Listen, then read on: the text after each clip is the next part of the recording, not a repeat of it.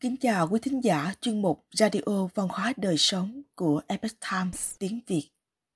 Quý vị thân mến, thời xưa, hai chữ lương y thường được dùng để chỉ những người thầy thuốc sáng về y đức, giỏi về y thuật. Họ luôn hết lòng cứu chữa bệnh nhân mà ít khi mang đến danh lợi. Với những lương y tài đức vẹn toàn đó, y thuật và y đức của họ luôn gắn liền với nhau. Nhờ có y đức cao thượng mà y thuật của họ ngày càng phi thường. Hôm nay, chúng tôi hân hạnh gửi đến quý thính giả bài viết Lương y chân chính không quan tâm đến được mất danh lợi cá nhân của tác giả Li Jin Chen do Mạnh Hải chuyển ngữ. Trong quá khứ, ở Trung Quốc có rất nhiều bậc lương y nổi tiếng. Họ đã đọc kinh điển của Nho gia trước khi hành nghề y.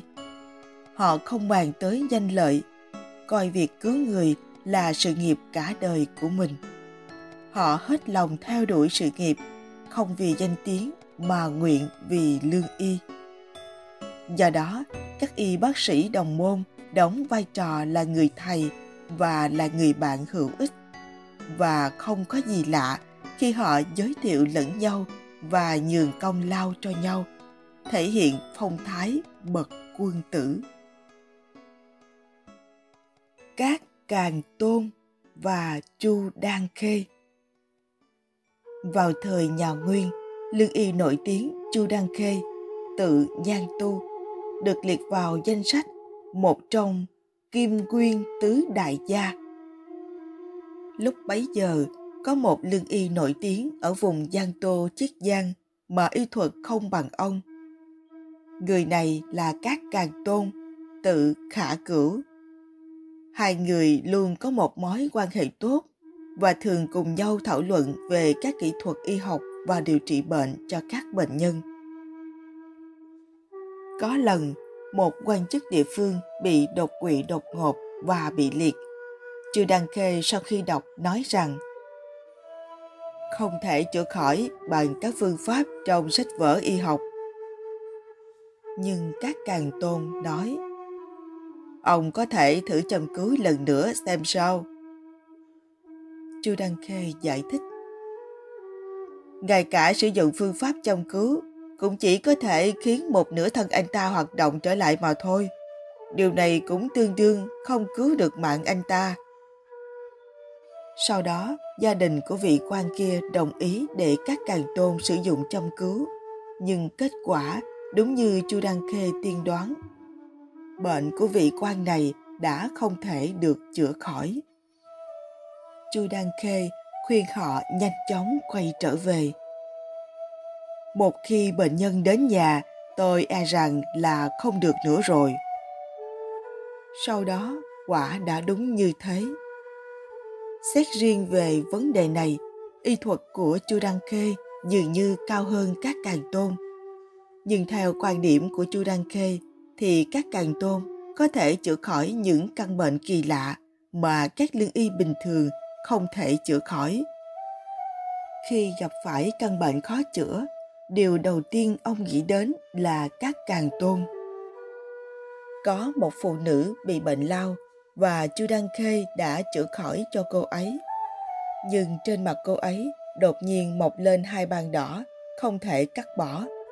Chu Đăng Khê không nghĩ ra phương pháp nào tốt hơn, nên đã nói với người nhà bệnh nhân. Sao anh không để các công từ Ngô Trung đến thử xem? Chỉ là ông ấy tính tình hào sản, không chịu được sự gò bó. Nếu người đi mời, ông ấy có thể không đến.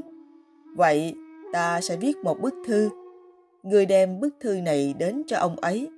Ông ấy đọc xong nhất định sẽ tới. Sau khi các càng tôn nhìn thấy lá thư của Chu Đăng Khê, quả nhiên ông ta lập tức gác lại những việc khác và lên thuyền đi với người đưa thư. Sau khi gặp Chu Đăng Khê và nhìn thấy bệnh nhân, các càng tôn đã dùng kim châm châm cứu cho bệnh nhân và chăm cứu trên thân thể người phụ nữ qua lớp áo và vết ban đỏ trên mặt người phụ nữ lập tức biến mất. Bệnh nhân rất biết ơn và đã chuẩn bị một món quà để hậu tạ các càng tôn. Nhưng ông ấy chỉ mỉm cười rồi từ chối. Tôi đến đây vì chu tiên sinh, làm sao tôi có thể nhận lễ vật của bà được? Vậy là ông ấy không lấy thứ gì và không nhận bất kỳ món quà nào. Lương y Lý Vương Y Đức Cao Thượng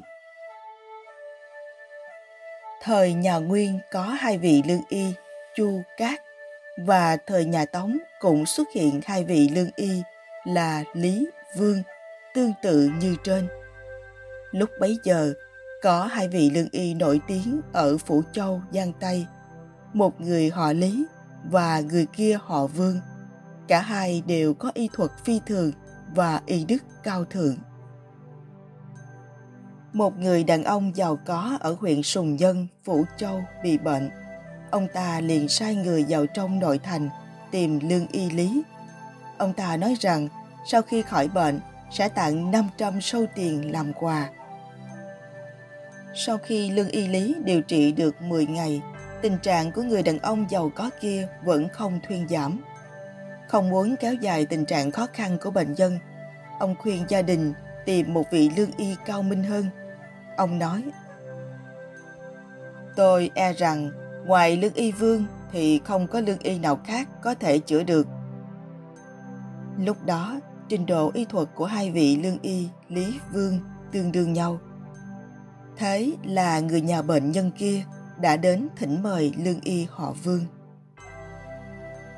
Khi lương y Lý đang trên đường về nhà, ông tình cờ gặp lương y Vương.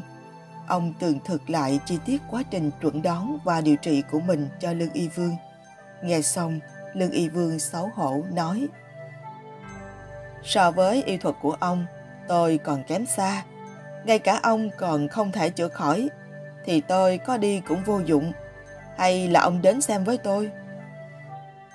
Lương y lý trả lời Tôi sẽ không đi nữa. Tôi đã kiểm tra mạch của bệnh nhân và cây thuốc cho họ rồi. Không có gì không thỏa đáng. Nhưng bệnh tình của người kia đã chữa rất lâu mà không khỏi.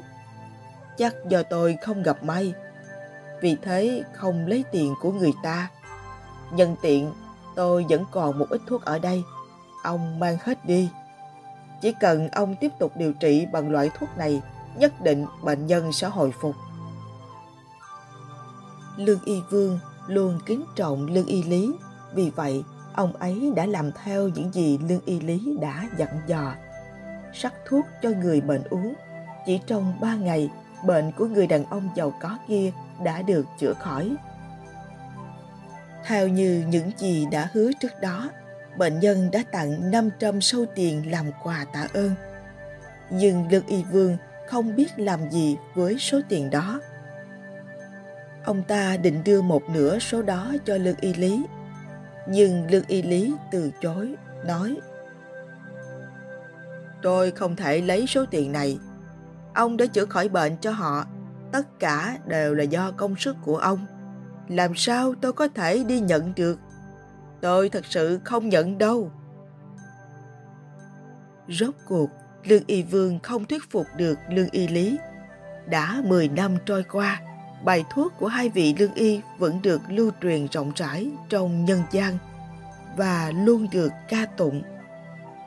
Lương y lý không chữa khỏi bệnh cho bệnh nhân nhưng đã làm đúng bổn phận của một người thầy thuốc. Không bàn lợi ích cá nhân, không ghi công mình làm, thật là chuyện hiếm.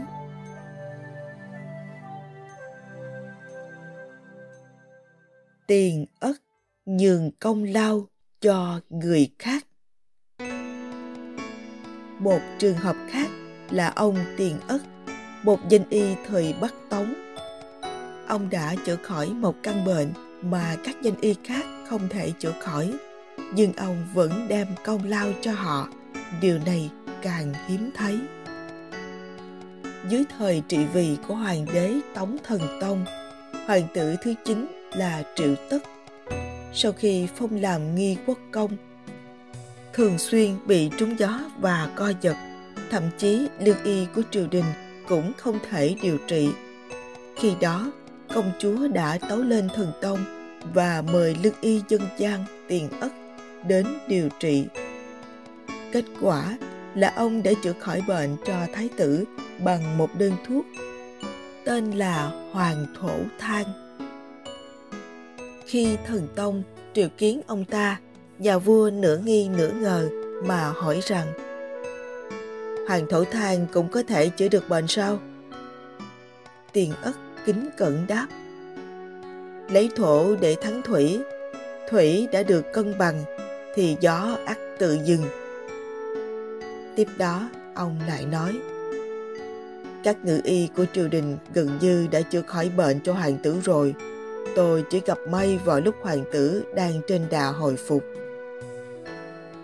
Tiền ất chữa bệnh giỏi nhưng lại thường hay nhường công lao cho người khác.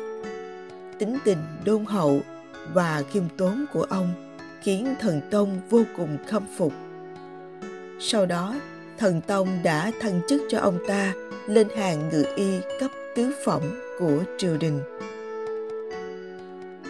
Vào thời nhà Minh, Thẩm Dĩ Tiềm, một thầy lang ít được biết đến lúc đầu, được tưởng dụng văn của Thái y viện sử tiến cử và trở thành y quan.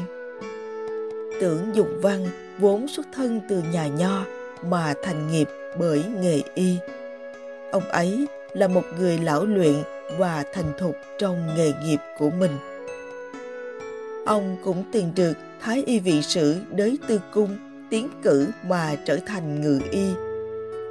Về sau, tưởng dụng văn được phong làm phân viện rồi trở thành Thái y viện sử, được hoàng đế coi trọng. Sau khi chết, được truy tặng tước vị cung nghị. Khi tưởng dụng văn bị ốm nặng, hoàng đế sai người đến hỏi ông ta. Nếu sau khi ông chết, còn ai có thể thay thế ông? Ông lập tức viết ngay tên thẩm dĩ tiềm. Vào thời điểm đó, thẩm dĩ tiềm chỉ là một lương y bình thường. Dưới sự tiến cử của tưởng dụng văn, hoàng đế đã phong thẩm dĩ tiềm làm ngự y. Những dự kiện sau này đã chứng minh rằng thẩm dĩ tiềm thực sự là một lương y giỏi, có cả tài và đức sau khi tưởng dụng văn qua đời, hoàng đế nhớ mãi không quên mà nói. Tưởng dụng văn thật sự biết người và thẩm chí tìm đã không làm thất vọng sự tiến cử của ông. Ở Trung Quốc cổ đại, hầu hết những vị lương y có công giúp đời, bất kể là hành nghề tại dân gian hay lên làm quan, hầu hết họ đều có tấm lòng rộng rãi, thái độ không ganh tị với nhân tài và chính trực, không màng danh lợi. Nhiều lương y nổi tiếng đọc sách thánh hiền trước rồi mới đọc sách y học, tức là họ học nho trước rồi mới đến y học.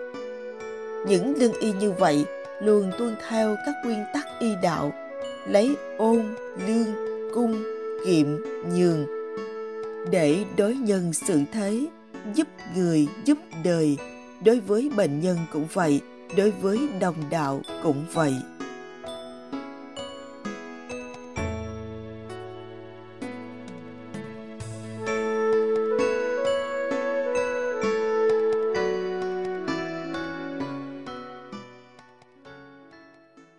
Quý thính giả thân mến, chuyên mục Radio Văn hóa Đời Sống của Epoch Times tiếng Việt đến đây là hết. Để đọc các bài viết khác của chúng tôi, quý vị có thể truy cập vào trang web itviet.com. Cảm ơn quý vị đã lắng nghe, quan tâm và đăng ký kênh. Chào tạm biệt và hẹn gặp lại quý vị trong chương trình lần sau. Kính chúc mọi điều bình an và tốt lành đến quý vị cùng người thân.